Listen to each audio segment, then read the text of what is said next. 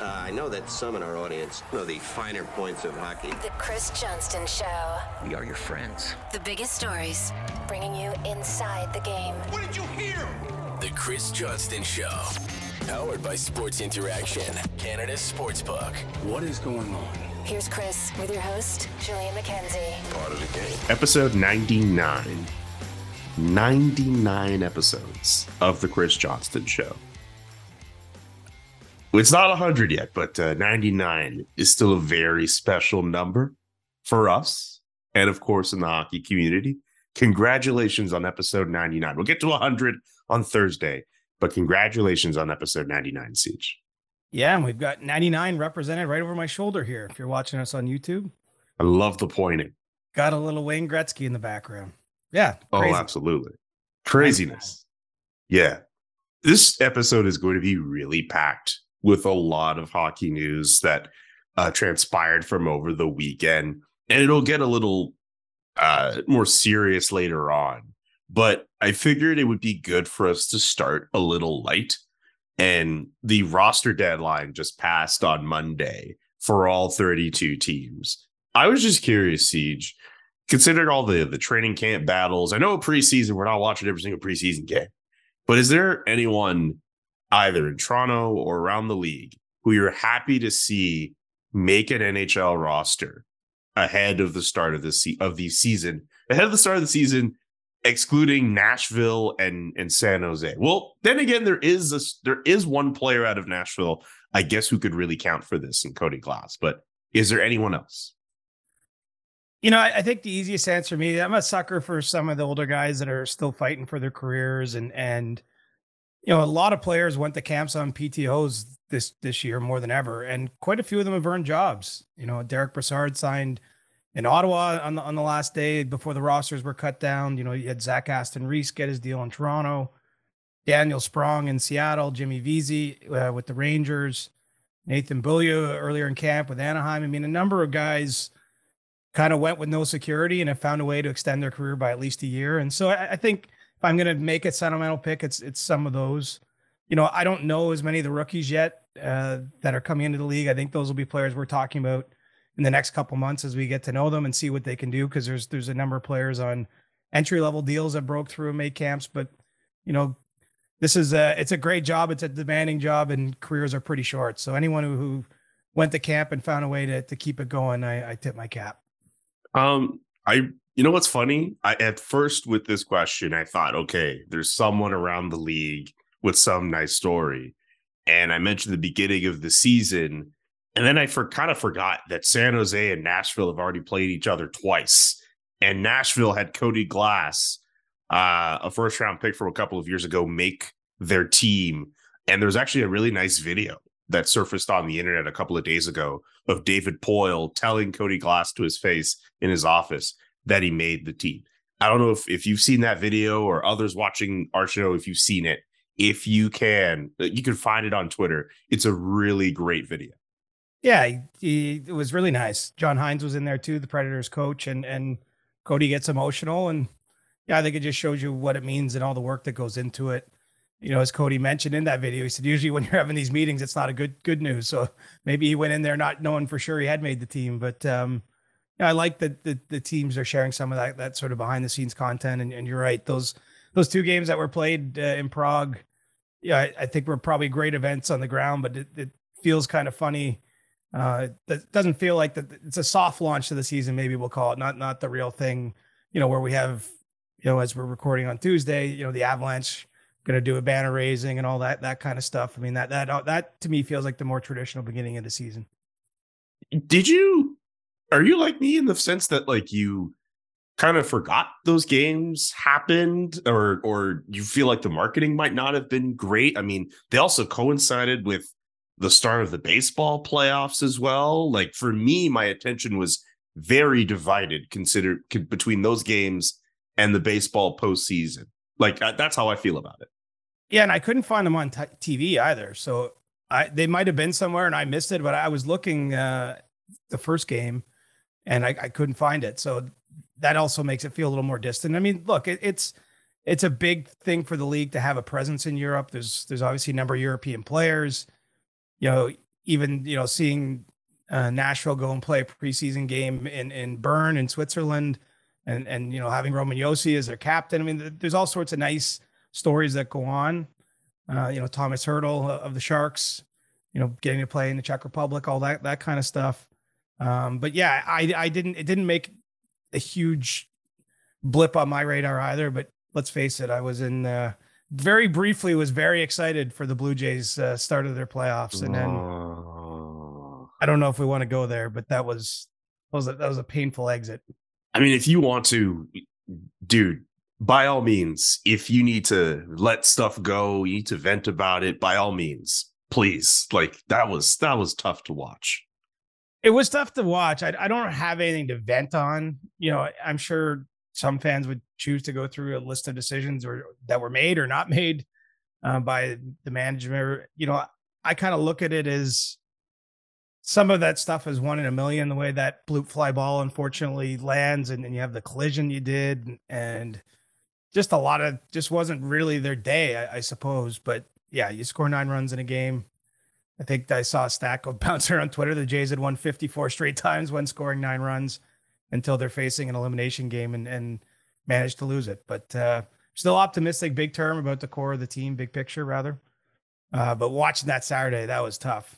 Um, was with some family members, you know, Canadian Thanksgiving for any of our listeners abroad or in the US. So, you know, was with uh, my family watching it and, and the mood went from quite joyous to, uh, you know, as though someone did something had happened in the room. But, uh, you know, I've, I've been a sports fan for a long time. I'm already, I'm already on to the next thing. Okay, okay. Answer this question for me uh, before we bring in David Bastel for you can bet that. Yay or nay on the Jays pulling Kevin Gausman? I'm nay, and I was nay in the moment, so I can I feel like I can say that. I just felt at that time with it being eight one. I know there's a couple base runners on, but you were gearing up for what would have been a game three on Sunday. So you know I think that there was incentive to try to not get into your bullpen so much. Um, and so I would have given him a longer a longer bit of rope there before making any other before taking him out of the game. But uh, you know, easy to say sitting on my couch with a beer uh, than than being in the heat and and all the numbers that get run and all the, the things that go into those decisions. But uh, I didn't like it in the moment just because they had such a big lead, and I thought he was actually humming along pretty well. Okay, I could tell this is very painful for you, so we could get off the Blue Jays for a, for a moment. Did my mood Uh, drop like immediately? Oh my god, it did. it did. Felt so bad. Um, but I'm with you. I felt Kevin Gausman should have at least finished the inning. Uh, but we, you know, we have the benefit of hindsight in this case. Uh, but yeah, sucks for the Toronto Blue Jays. But the, the rest of the baseball playoffs are going to be good. The, the NHL regular season promises to be very good. And uh, now it's time to bring on David Bastel from Sports Interaction. As always, uh, for those 19 and over, Ontario only, we ask that you play responsibly. There is a link to responsible gaming strategies in the description of this show. It's time for You Can Bet That. Bring it on, DB. So, for the rest of the show, here's how we're going to map it out. We're going to deal with the Hockey Canada news first, with uh, Andrea Skinner, the interim board chair, resigning. Uh, there was a blurb in a Steve Simmons column that we are going to get to. But not long after that, I'm going to ask you, CJ, for some season predictions ahead of the start of uh, the Leafs regular season, the, the every other team outside of the Nashville Predators and the San Jose Sharks getting their season going. Uh, it's fun. I keep saying that you know the start of the regular season is this week, but again, uh, there were games played the week before. It is weird with how that plays out, but uh, I will give you uh, the chance to provide some predictions, and of course, ask CJ will come after that. But uh, let's start with Hockey Canada because uh, it's just another development in the ongoing news cycle with when it comes to that story. And not to bring up the Blue Jays again, but while most of Canada was watching uh, game two of that wild card series, that is when uh, Andrea Skinner decided to, uh, or at least that's when Hockey Canada decided to announce that she had resigned effective immediately from Hockey Canada. We spoke a bit about uh, some of the things that she said during uh, the most recent parliamentary hearing. Now she is no longer associated with Hockey Canada. CJ, what's what's next? And also, what are your thoughts on how that went down? Well, I don't have an issue with the timing so much. You know, I, I don't know that this is bearing the news. I think it's more just everything's coming apart at the seams and it doesn't matter. It's it's not just Monday to Friday business hours right now for that organization.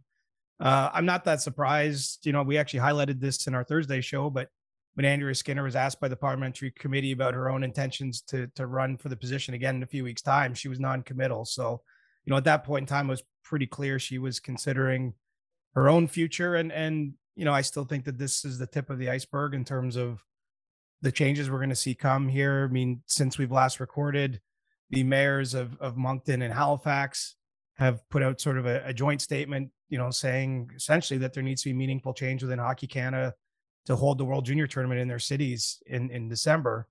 Um, I believe that the Premier of Nova Scotia has made similar type of remarks as well to, to reporters there. So, you know, we, we've been through the the number of corporate sponsors putting on a, you know, basically putting on pressure by removing their sponsorship.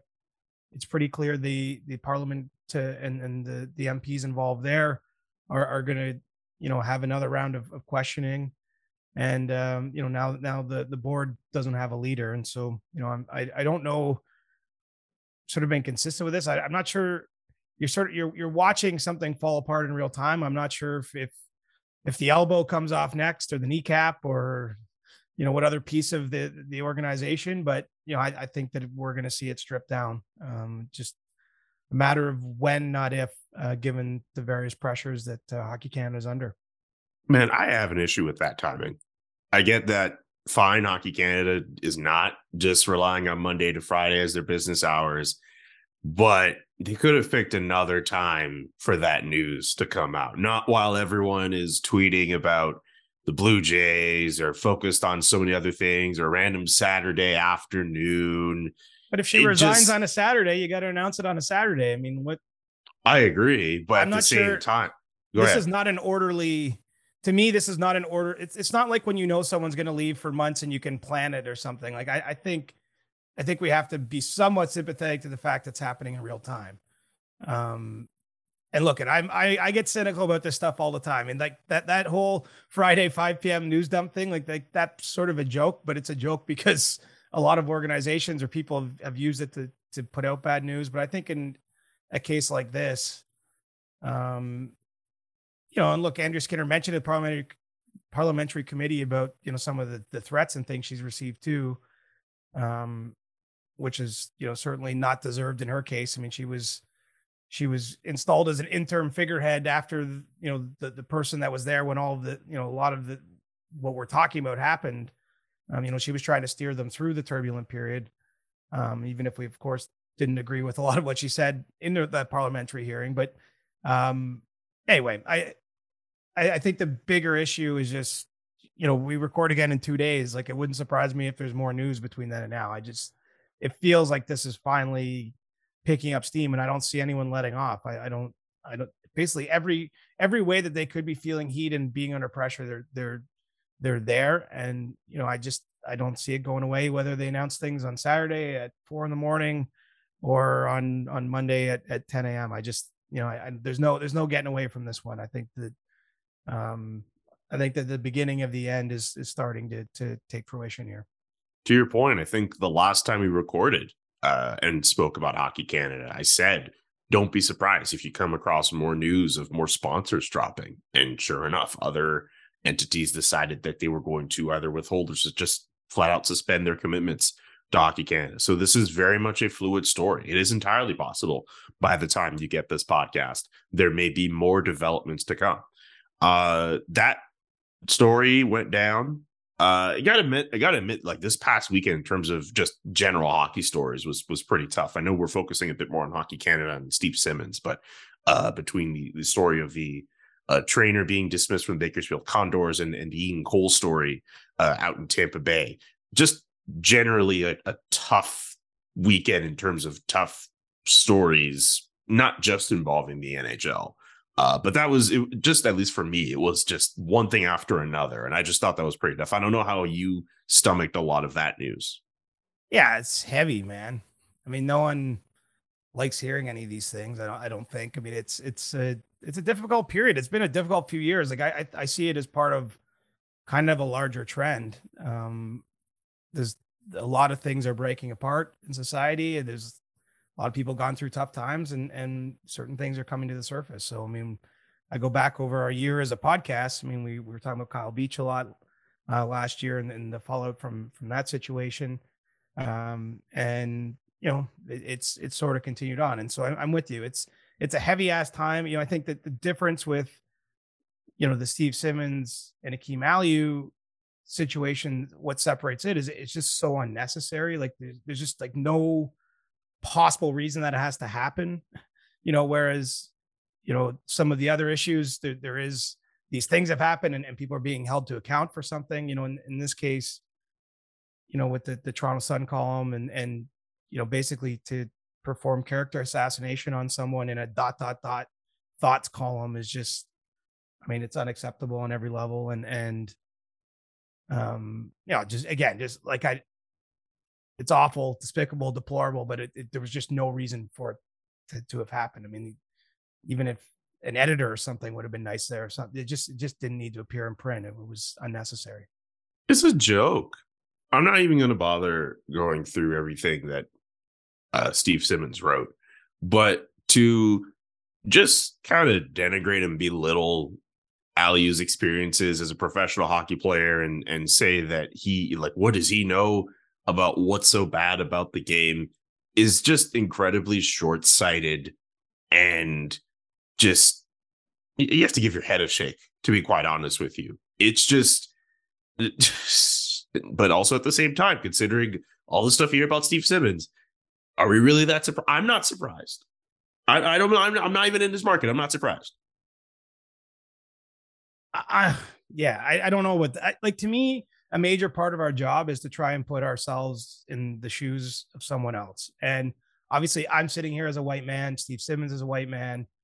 The, I have not had the experiences Akim Aliu has had in society, in his hockey career, all those things. But I, it is my role to try to at least understand what that might be like, to listen, um, and, and to to be sympathetic to that, you know, and I'm sure, like any other person walking this earth, along the way, Aliu has made his mistakes too. Like that, that's not really what's at issue here. I think what's at issue is trying to to question his experiences, um, because they're they're they're right there. They're plain to see. You know, Bill Peters lost his job. You know, I, I don't think that anyone's saying it didn't happen. Do you know what I mean? So, um, you know, I, yeah, I just I I can't believe that that happened. Frankly, I mean, there's there's varying levels of of things that go on in the media. Obviously, you know, Steve Simmons has been a successful columnist for a long time. He works for a tabloid newspaper. You know, part of the model of of that is is you know taking contrarian stances and the like. But this is this isn't this isn't a stance. This isn't like taking a stance on whether Kevin Gausman should have been pulled in the, in a playoff game or not. You know what I mean? This is this is real life. It's someone's life, and and you know I, I'd say I thought Akim Aliu did a nice job very nice, very strong job of defending himself and reacting to that with a video. I like seeing Anthony Duclair and Wayne Simmonds, Nazem Kadri, you know, other men, members of the Hockey Diversity Alliance step up and and have have his back and and you know speak out about, against this. I mean, that's that's probably the the best support that that Aliu can have in something like this. But again, it just it just shouldn't have happened. I mean, I, I don't know that there's there's much more that I can say than that. Yeah, it's it's a joke that's that's the best thing I could really say. And I'm not going to waste too much more breath on that because I think I've gone through enough of the emotion surrounding it. But I am glad that uh, we were able to take some time to point out how much of a of a dumb take that really was, and not just try to shoehorn around it and be like, "Oh, it's there for itself." It's a dumbass take from Steve Simmons. I'm willing to go on record with that. So I'm good with leaving it as it is. No arguing for me, man. No arguing for me. No. And with that, um, we can actually get to more lighter stuff on the CJ show. I know how much you love predictions, CJ, but uh, it's All time right. for you to it's time for you to give your predictions ahead of the season. Uh, there I go saying ahead of the season again. Uh, I'd love to know if you can, uh, just give me your picks for some of these uh, different categories I've brought up here. I think I've got about six different, six or seven different things I want to know from you. To start, I would love to know, and I think you kind of mentioned it uh, previously. your sleeper team uh, for this uh, season. Well, in my crystal ball here, as I watch CJ's crystal ball. as I watch it all go around, all the energy, it is speaking to me that the New Jersey Devils are going to be my sleeper team. I don't really know how to define a sleeper team, if I'm being honest. Um, but I, I just could see them being a team that has a pretty big improvement in the standings with a simple thing, and, and it's not simple when you don't have it, but but getting better goaltending. I think that they were a team that had better results than what the results in the standings showed in some ways, and you know they, they've got good young players that I think are going to get better. I like their their off season to a degree. I know they were trying to to make even more of a splash than they ultimately did. Um, but you know, I I I think a couple things go right for the Devils, and and I certainly could see them sleep uh, sneaking into a wild card spot in the Eastern Conference. And remember, there's a huge gap between the teams that made the playoffs and the ones that didn't in the East last year. I mean, it, there was. I've seen it. Some people in their predictions are basically predicting the same eight teams, and I think it's rational because if you're predicting somebody else to go in there, you're, you're basically predicting a 20 point jump um, mm-hmm. for another team. But uh, yeah, the Devils are, are a team I think will be much better this year in the standings than they were last year, and I could even see them slipping into the playoffs. Okay, what about uh, the team that will end up being the most overrated? Kind of the opposite of sleeper. Well, who's who's highly rated? I, I think that the team that that's poised for the biggest drop off to me is the Florida Panthers, a team that won the President's Trophy last year.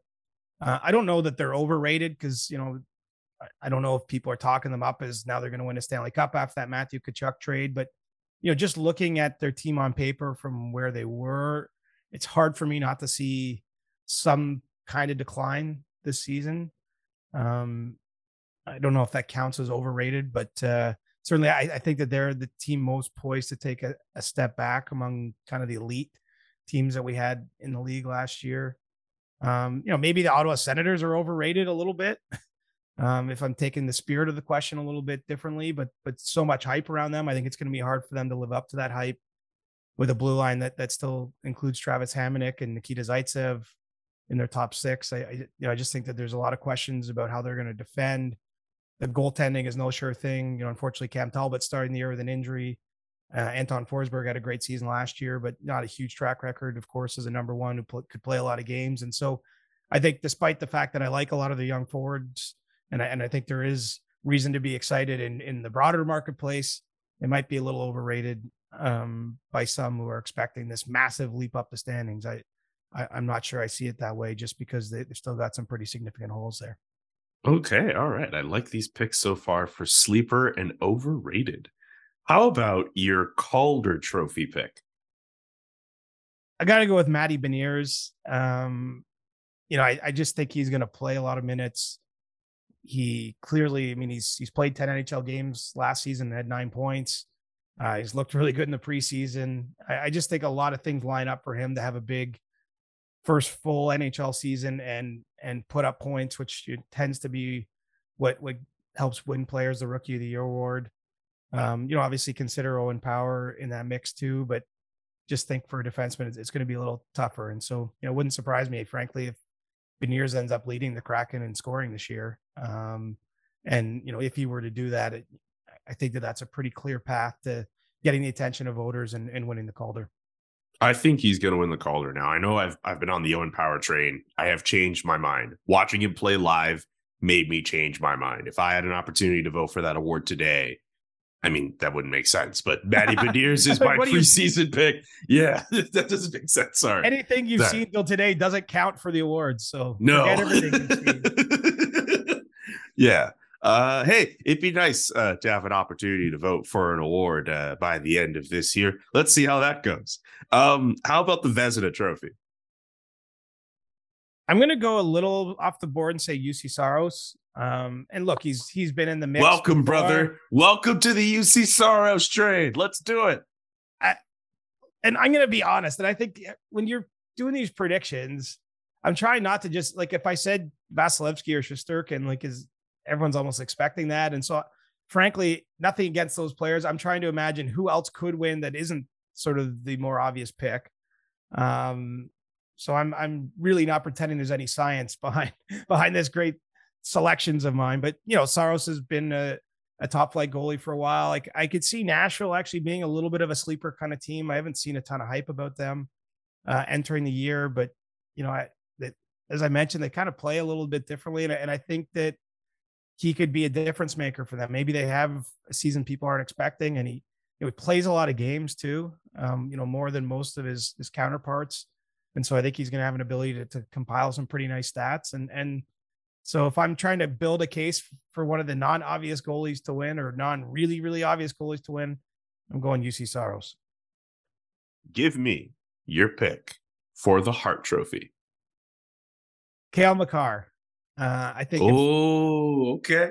I think that the Cale Makar hype train has left the station, and he's still young, man, 23. Like, like there's no reason to think he's still not going to have better season than what he's had. And you know, he, he, had a season last year to to put himself in the Hall of Fame. So, um, I, I think that it's it's been a hard word, Hart trophy for defensemen to win. I think Chris Pronger in 2000 might have been the last yes. defenseman to claim the Hart Trophy. Uh, but Cale Makar is capable of doing it. I mean, let's say he gets to 100 points this year, and the Avalanche are as great as we expect them to be. I mean, that that could be enough to win, even though I, I don't think he's going to win the scoring title per se. Um, you know, Auston Matthews won the, the Hart Trophy last season without you know having the most points in the league.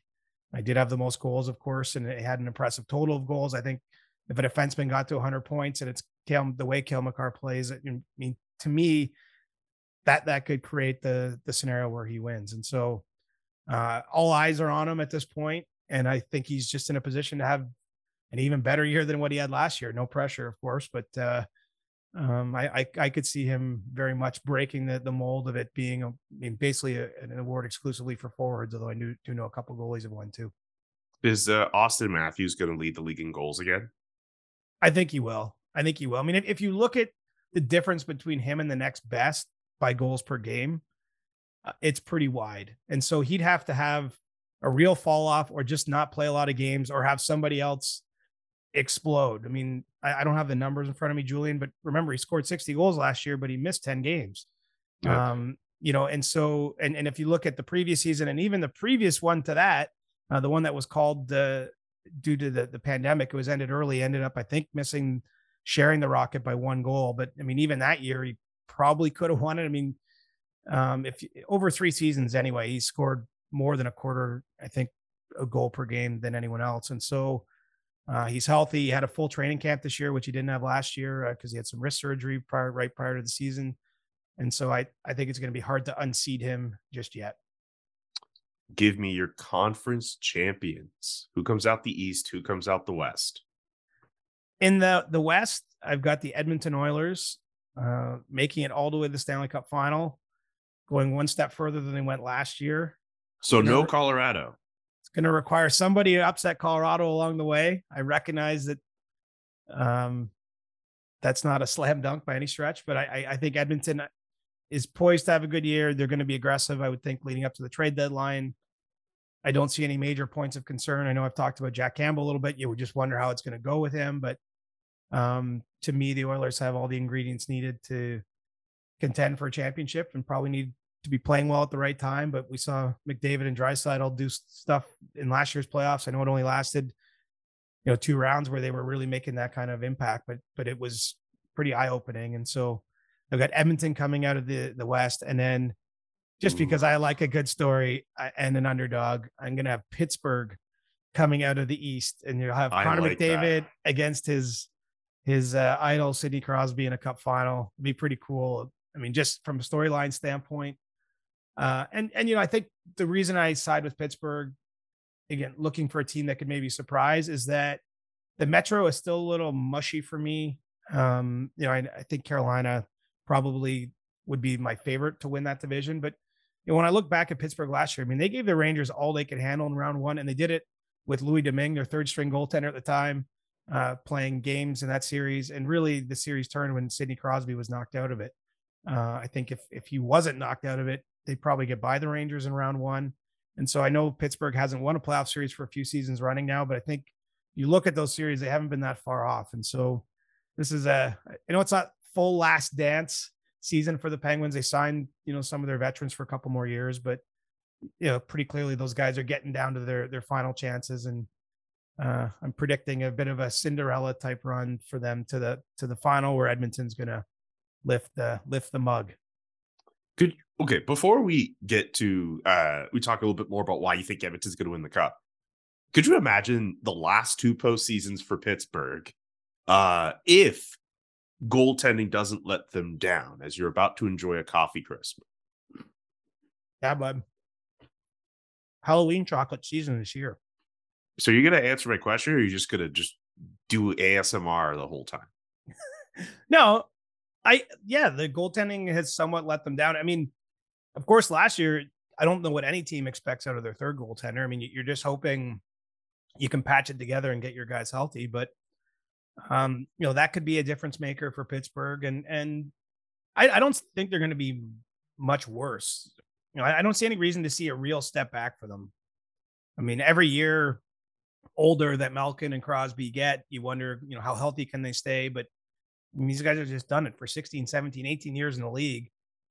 Um, obviously father time is undefeated, but I still think, I still think they're difference making players and, and they have a pretty good supporting cast and maybe the goaltending goes a little different and, and we'll see. I mean, I can't predict. Another, it'd be safe to predict another Colorado Tampa final. And let's face it, if that happened, I don't think we'd all be all that surprised. Um, but I, I tried to go with something a little different, and so I'm I'm calling Edmonton Pittsburgh, and I'm sticking with it until the, those teams have no games left to play. I'm picking, uh, by the way, Colorado New York Rangers. I'm big on the Rangers this year. I think they have everything it takes to make it to uh, a Stanley Cup final. I think last year was a really big jump in their evolution, and this could be a team. I'm, I'm, uh, hey, I could be wrong, but I think this is could that could be a team that could be really good in that Eastern Conference for a very long time. Yeah, they got all the pieces to do it. We'll see what happens. By the way, um, Coffee Crisp is genuinely a good chocolate. We can both agree on Coffee Crisp. I like that there's peace on this Tuesday morning on our pod. Peace. Uh, can you go into more detail why the Edmonton Oilers over Pittsburgh in the Stanley Cup final? All the best players have to win a cup eventually. I mean, I realize there's some exceptions to that, but um, I just think it, it will be McDavid's time at some point and Draisaitl and you know they're it's their time. I think that's that's that's as simple as it is. Uh, I don't have crazy strong feelings, and as I probably should have put a stronger disclaimer on this. Like, what the heck do I know? Nobody, nobody, nobody be taking any of this with nothing more than a grain of salt. Um, but I, I, I think Edmonton. Look at the. Usually, there's six, seven, eight teams that have a chance to win truly in the NHL. I mean, that's that's my rough guide. I think Edmonton is clearly in that group of teams for me. And so I'm trying to sketch out which one of them might might go. And uh it wouldn't I mean re- really wouldn't surprise me entering the season though in all seriousness if the Oilers won the cup. I, I don't think it's a preposterous thing to say. Uh they got the, their gates blown off by the Avalanche in the Western Conference final last season, but you know, it's a new year. The Avalanche lost some players. The, it is tough to go back to back, even though we've just seen Tampa do it, and, and obviously Pittsburgh did it in 2016 and 17. It's not impossible, but you know, before that, it had been almost 20 years since since any team had done it, and so I, I just think the cap era, it's really hard to stay at the top of the mountain for for too long, and so I think uh, 97 is going to find his way up there uh, one of these years, and, and why not this one? Also, really cool that uh, you think the Edmonton Oilers are going to win the Stanley Cup in episode 99 of the CJ show. That's not lost on me. There you go. That wasn't planned because I put this in my North Star Bets newsletter on Monday. So before I didn't realize it was 99th episode and I'd already picked this to, to be consistent. Uh, my predictions need to be the same in every medium. So that's uh just, just a little bit of a coincidence right there. All right, it's time for Ask CJ. We do this at the beginning of every week when we record episodes, uh, normally on a Monday, but we're recording on a Tuesday this week because uh, some of us are just getting through being stuffed of Thanksgiving turkey. I've got a turkey hangover, bud. I got to be honest. And it's not a hangover hangover. It's not related to alcohol. It's like literally No. just so much bread and stuffing and potatoes and turkey. Uh, I got to run a half marathon this weekend and I'm wishing it didn't come a week after Thanksgiving. I feel like I might have overdone it. Were you with uh uh Cobourg Poppy for uh, Thanksgiving? Absolutely. Saw the the man, the myth, the legend. Uh, and the, the rest of my family was really nice down in Cobourg. So it's uh, always a good time to to get together and try to try to hold off the snow a little bit longer. Went went for a walk with the kids and all that stuff. But uh, starting to feel pretty cold down there. So winter's coming, brother. Yeah, I felt that too here in uh in Calgary. I got to spend time with some relatives out in the city. That was that was really nice. Hopefully everyone watching or listening enjoyed Thanksgiving as well. Uh let's get to these questions. this one's pretty straightforward from Bob Q types poorly on Discord. Explain season opening injured reserve, please. Ah, uh, so for players, you know, there's one. The Leafs have a, a player by the name of Carl Dahlstrom, uh, who got injured in a preseason game and is going to be put on season opening injured reserve because he's out six months uh, following shoulder surgery. And for players that weren't regular NHLers the prior year, they don't count a full uh, amount against the cap. And I'm going to mess this up a little bit, but but for simplicity's sake, or from broad strokes, there's a blended rate between how many days the player spent last year on the NHL roster. In Dahlstrom's case, I think it's around 20, 21, something like that. And, and, so you project that forward. You know, the Leafs only incur a cap charge at about 80,000 because he wasn't projected to be on the team this year, but he's he's going to be out the whole time. And so it's just a different way for players that enter the season to, to have their cap hit calculated. Um, you know, Timothy Liljegren, as an example, again, in Toronto's case, also got injured prior to the season. He's just on long term injured reserve to start the year because, first of all, he'll be back sooner um, than Dahlstrom. And he does count in his full cap it because he was an NHL player last year. So I'm probably botched that somewhat. Um, I, I understand the cap well, but I, I said said to someone recently, it's like I get seven eighths of the way there, and then I mess up one little detail. Uh, so I'm not going to pretend that that was a a, perfect explanation, but it's it's the gist of what goes on is that um, players that are injured that aren't basically full time NHLers don't count their full cap hit because they weren't supposed to be full time NHLers, and they're starting the season on injured reserve. That explanation is good enough for me. Um, from Dallas Stars fan on Discord, since CJ is an Antonio Ramiro Romo fan and jersey owner, do you think Tony Romo is an adequate announcer, or does he drop the ball at crucial times? oh, I think he's a more than adequate announcer. And I will say this if the Dallas Cowboys ever had a de- defense like they have this year, remotely at this level during Romo's career, they would have won a lot more playoff games with him as their quarterback. I, I think he took an undue amount of criticism for a team that couldn't play both sides of the ball during his time. It's not to say he didn't make mistakes. We can go through them. I watched all those games. I lived and died with those ones, much like the Jays loss on Saturday. But uh, Romo never had a elite defense, uh, and I think that that held the team back during his years. And lo and behold, now they don't really have a quarterback with Dak Prescott injured, but they're winning lots of games because their defense is a wall. We don't have to go through all those Dallas Cowboys games if you want to, CJ. Uh, once was once was enough. Once was enough. They also got uh, jobbed on a call in Green Bay where the ball was caught and they made up some rule. I think Dez Bryant. Anyway, I don't want need to go through all this, but they they got we need to do a bonus episode where we relive all of CJ's uh, painful sporting moments as a sporting fan. I do top that. ten. I top ten most painful sporting moments. Uh, actually, no, you don't have to do top 10. Just give me your most painful sporting fan memory. Like what's a what's a moment you look back as your time as a sporting fan and you're just like like I can't look back at this moment because this is just so much pain. It was a Saturday in October, and I had tickets to the next day's game, and what would have been the decider in the wild. Oh, and my really? Team was that? eight one, and oh. it seemed like there was no way that I wouldn't be going to the game the next day to the point I was oh. making plans and figuring everything out. And then I watched them pour oil all over themselves and light a match. So that's actually the most painful sporting moment. No, sporting it's just the most, mo- no. most recent. Um, I'll tell you, the Jays, I was pretty, uh, I was pretty emotionally involved in 2015 and 16, but 15 in particular. I, I attended the bat flip game. They felt like a team of destiny to me. And watching them lose to Kansas City in the LCS was pretty painful, honestly. Like I just thought that team was going to find a way. Um, yeah, I mean, we could go like the Cowboys have broken my heart. I mean, look at it. Being a sports fan means like most years your team loses. Like it's just a fact. Even even the great teams that have won a few championships, if you're if you're old enough, you've seen them lose 28 times. So um, the Jays have delivered some of them for me just because it's a team I really get into. You know, the nature of my work, Julian, I'm off in the summer, so I, I tend to be able to really get excited about them through July and August and even into September. I've got the time to devote to basically watching every game and going down to a bunch.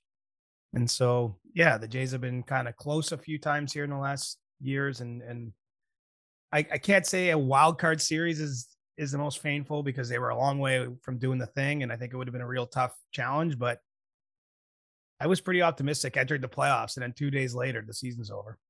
Damn. My answer is going to be Manchester United losing the Premier League on the final day to Manchester City. That is the most painful moment I've had as a sports fan it's painful. I was in church when all that was going on and I was following on my phone and I really thought I was going to go home and see United win. And it took me a whole year before I struck up the courage to watch Sergio Aguero score the uh, match-winning goal to win it for for Manchester City. It is literally just hearing Aguero from I think it's uh, uh Martin Tyler who calls that it's it's literally like I I I I almost get into tears. It's it's that painful. It it hurts my heart so much. Yeah. Ugh. I mean, this is sports, but this is what we sign up for. That's why when you win, it's just it's almost such a surprise that your team actually pulls it through, right? I mean, I was lucky to see the Jays win a couple World Series when I was a young kid, but then it's been you know 30 years since where I've been a fan all those years and and they haven't got back and done the thing. So um when they win the 2023 World Series, I'm going to be pretty happy. Ooh, okay. All right, I remember that. all right, to keep myself from crying about Man United, let's get to these the rest of these questions. Uh, who do you think your SDP brethren are overrating and underrating in their season predictions from boot from Bootmaster Ben on Discord? I haven't heard their predictions. Oh, they have a whole bunch of season previews we should get to. Well, I don't know, but I I I can't uh I can't answer that one because I don't know who they're overrating or underrating. That's actually a very fair point. Um, the one thing I will say is, uh, in the Calgary Flames one, obviously I had to pay attention to that one. Um, I think at one point they kind of described Nazem Kadri as like a number one center, I think he's probably going to be more number two, and they'll let Elias Lindholm be number one. But uh, uh, that's that's more of a of a of a not critique, but like that's more of an observation more than anything else. I just let the cat out of the bag that I don't listen to hockey podcasts. and I, I mean that like I don't listen to any of them. I obviously don't listen to our show because we do our show. Yeah. I don't listen to I don't listen to Elliotte and Jeff, my buddies that do 32 thoughts. I actually sometimes I listen to Jonas Siegel and James Mirtle with the Leaf Report. Sometimes I, I don't like that that one, but generally I I don't like sports podcasts. Like it's not because I don't like them. I just live sports all the time, and so I like to try to mix it up with my my podcast listening when I'm out for a run or what have you. All right. Well, uh, I listened to the episode about Je- about Adam getting married because I was intrigued to hear the story. So it's not like I never listen to the SDP, but I'm I can't listen to every show. Yeah. Sorry, Bootmaster Ben. Uh, we'll make up for it the next time. Um, how about this one from Aaron Schmelling on Twitter? What was your favorite Halloween costume as a kid? Super Mario. Oh, I, uh, that must have been so cool. I had a pretty cool. My mom was big on making the costumes, like not just going and buying a perfect costume. And she made a pretty cool Super Mario back in the day. And, you know, I was big into Nintendo and Super Nintendo as a kid. I didn't I didn't I haven't carried a love of video games forward, but when I was sort of the the right age to have a lot of free time to be playing them, I, I loved the Mario games, and so that was probably my favorite uh probably my favorite costume. Are you aware that uh, a Super Mario Bros movie is coming out? I'm not, but I would be all over that. Uh, yes, there is one. A trailer just came out for it last week. Well, that's great. How soon will it be out? Uh, I don't remember exactly when. Uh, but uh, hey, a Super Mario Brothers movie, and it's animated too. Nice. I'll uh, I'll gladly do a CJ's movie review on that. Yes, yes, that's actually something we should do. My brother-in-law and nephew were really talking up uh, Top Gun Maverick over Thanksgiving weekend as well. So I'm I'm hoping to see that at some point in the next few days. you or should be able to stream it because it, it should be like on like Amazon Prime or something. You should be able to stream it by now. Right. It's just the problem is the hockey season starts today, and you know you know what most nights are going to look like in my living room. Oh yeah, absolutely. A lot Um, of puck. yeah, I wasn't thinking otherwise. Um, from Chris Weir, 88 on Twitter, thoughts of a franchise tag idea for the NHL. One player gets the tag and is and is exempt from the cap every year. I He- like it. he's on the tag. I'd like to, you know, look at. I think that the NHL, from a enjoyment standpoint, would benefit from not having as hard a salary cap as it does. But there's a reason that's in place, and that's because it does guarantee the owners a certain amount of the the revenues 50-50 with the players. And I don't think the owners are going to give that up too easily. So I'm not by any stretch thinking that we'll see that happen. But I, I'd like it. I, I think anywhere the top players could get paid what they're worth, like truly worth, without it having be punitive to their team would be interesting.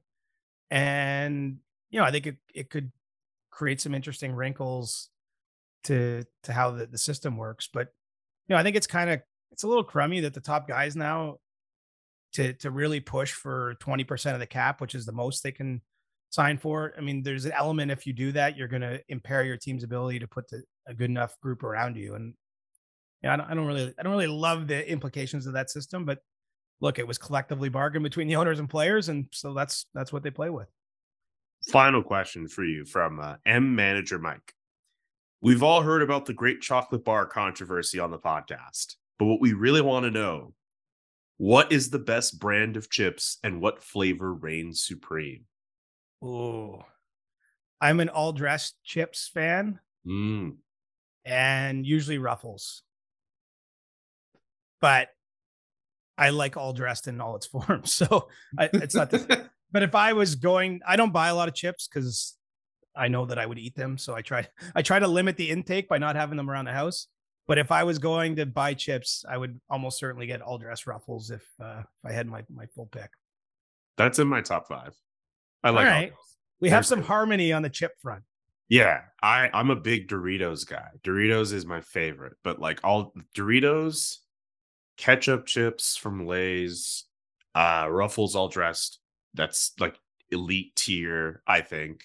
Um Lay's old fashioned barbecue and um Cape Cod kettle core kettle kettle cooked chips.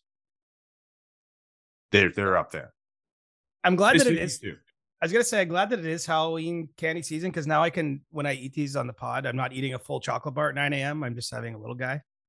Yeah, I, I I was getting worried that you're going to start bringing like those two bar ones. But I, you know, I just like to keep it real, just trying to represent the bars I think are better in O. Henry by eating them on the pod. And with that, that's going to do it for our Monday edition of the Chris Johnston Show.